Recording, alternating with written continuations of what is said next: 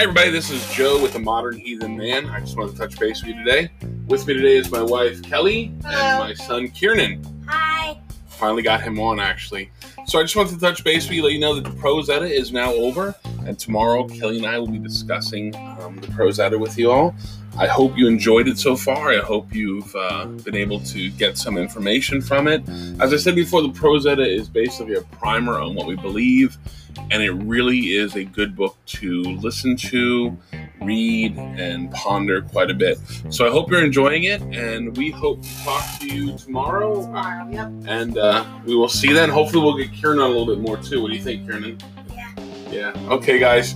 Have a great day. Thank you so much.